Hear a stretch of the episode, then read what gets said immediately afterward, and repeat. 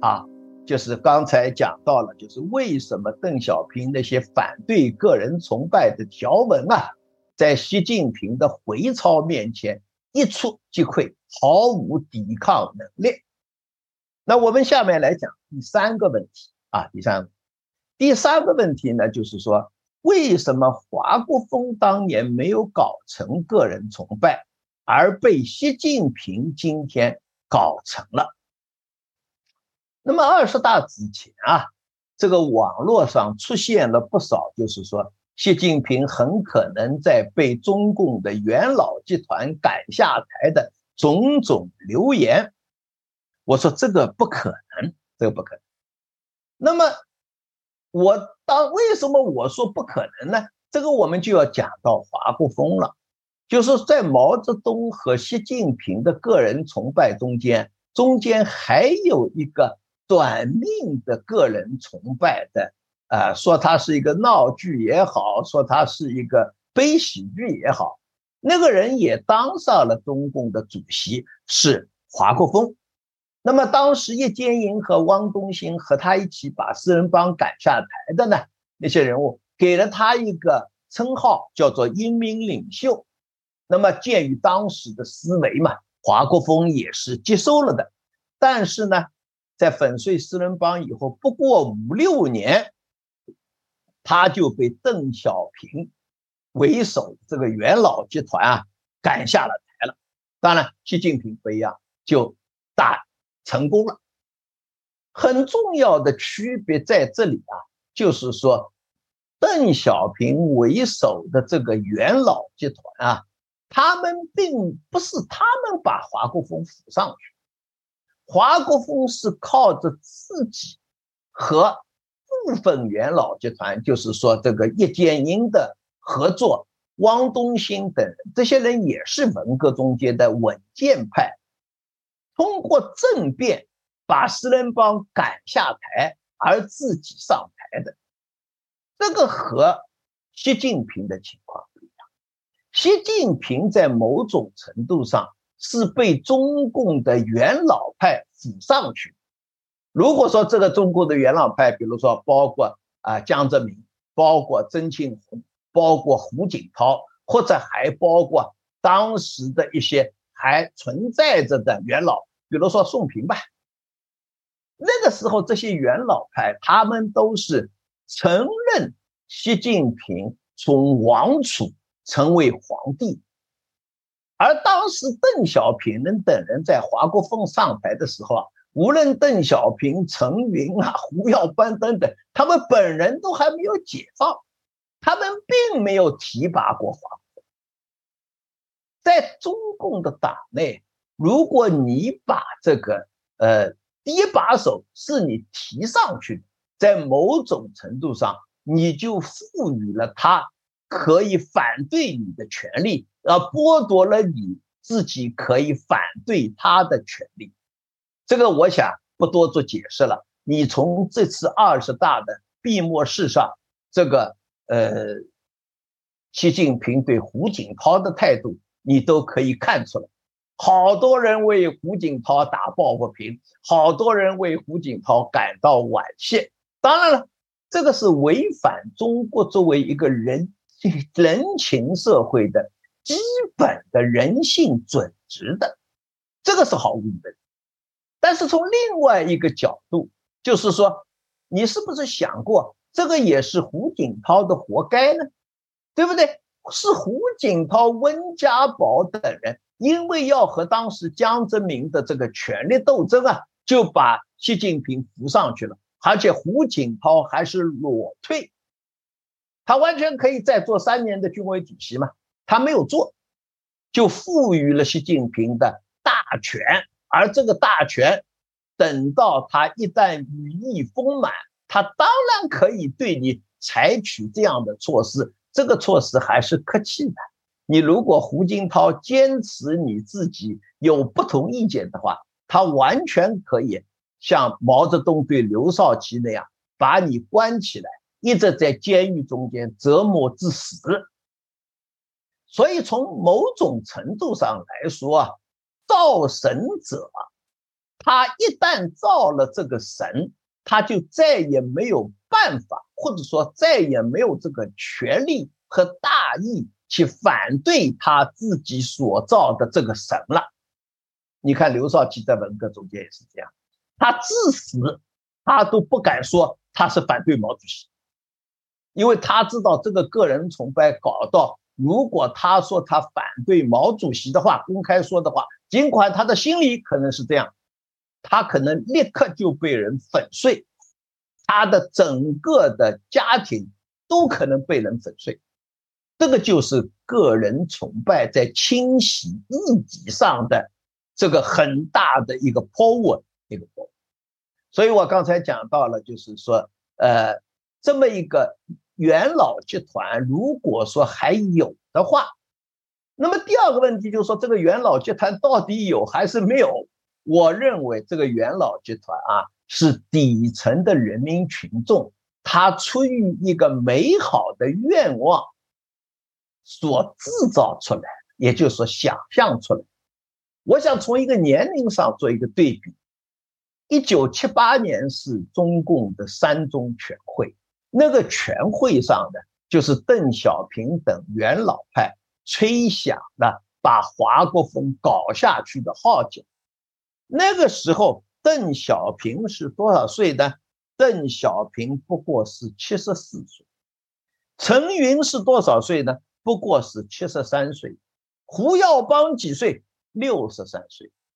当时带他们掌握军权的这个军委秘书长啊，罗瑞卿啊，不过七十一岁。从中共党内来说，这些元老派。他还是年富力强的。那今天的老百姓想象中间的元老派大概是几岁呢？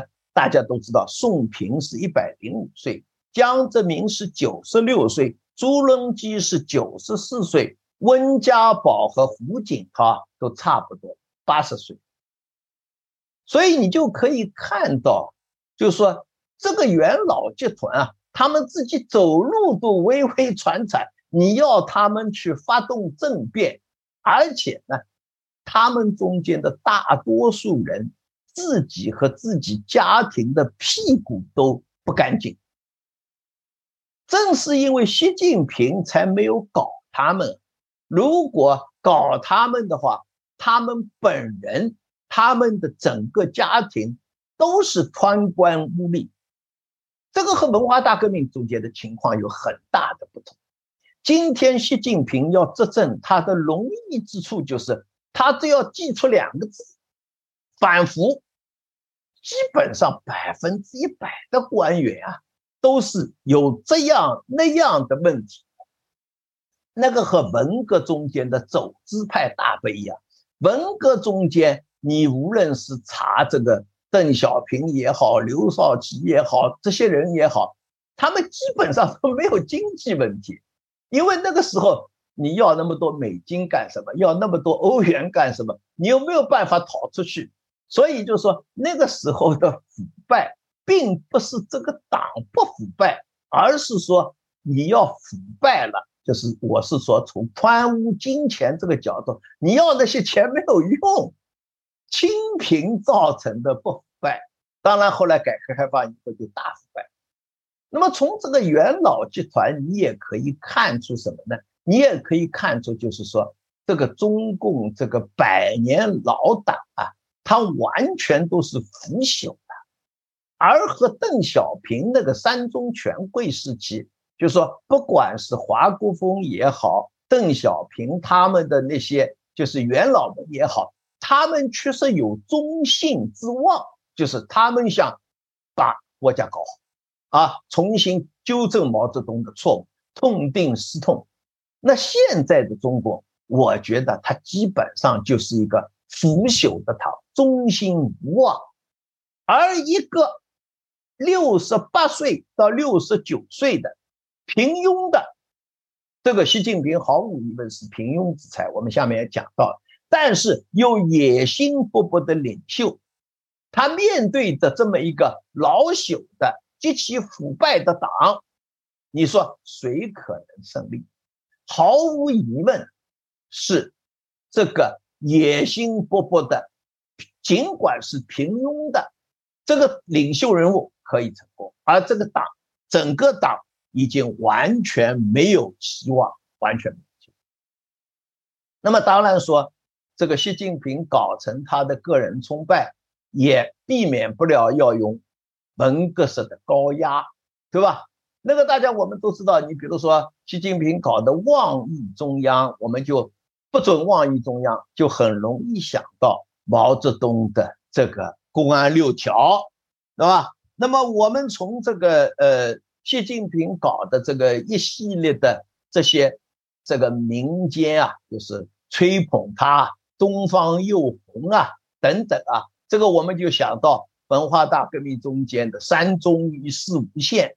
早请示晚汇报，那个现在你看，全中国不是也在学习习近平呃著作的高潮嘛？啊，习近平的著作，他的发行量正在逐步逐步的赶追赶这个毛泽东选集的发行量，所以这个并不稀奇。当然，他也采取一系列的高压。那么，可能这个听我讲课的那些朋友们就会有一个。哎，那你这个说法，如果说是这个，呃，你说是马克思也好，恩格斯也好，因为他们没有掌过权，所以呢，他们这个反对个人崇拜，如果他们掌权了，还说不定。那么我们毕竟也有掌权的例子嘛，比如说江泽民，比如说胡锦涛，对吧？他们也是掌权两个十年，但是他们是有一般的领袖崇拜和吹捧，还没有到。习近平的个人崇拜那个程度，对不对？为什么就说他们就是这个呃就没有搞，而习近平就搞了呢？那你比如说华国锋，我刚才解释了，因为当时要推翻他的这个元老集团啊，确实是有中心之望，确实是有精力，而且掌握了军权，所以呢才能够轻易的将他推翻。那么，就是为什么就说胡锦涛和江泽民他们就没有到达这个程度？那个我刚才很重要的一点就是说，习近平不仅是个中庸之才，他还是野心勃勃。无论从江泽民也好，无论从胡锦涛也好，他们都不是野心勃勃的人。这个和红二代的习近平个人有很大的区别。那么另外一个因素，大家都知道，江泽民执政的时候，邓小平还在，对吧？所以他实际上也不是党内能够一以定一尊的领导。那胡锦涛执政的时候，因为江泽民和胡锦涛的团派的斗争的派系啊，使得怎么样？使得这个呃，就是习近平就有机可乘，使得他呢，就是说。顺利的登上了他的宝座。习近平呢是一定会把他的个人崇拜进行到底。习近平很重要的一点和中共的这开国元老或者国际共产主义运动中间的那些具有传奇色彩的领袖人物，无论是毛泽东、斯大林、列宁，或者说卡斯特罗、胡志明，很大的区别。就是他没有那种传奇色彩，他没有人格的魅力，这个也造成了他的某种程度上的自卑。但是另外一点呢，也造成了他更大的危险性。